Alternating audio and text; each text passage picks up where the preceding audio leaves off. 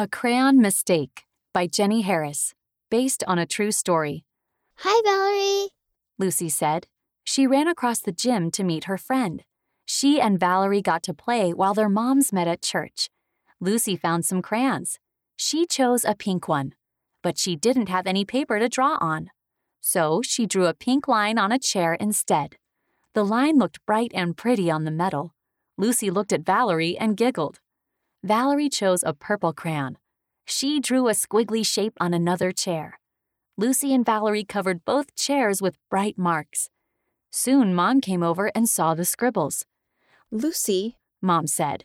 you know we only color on paper.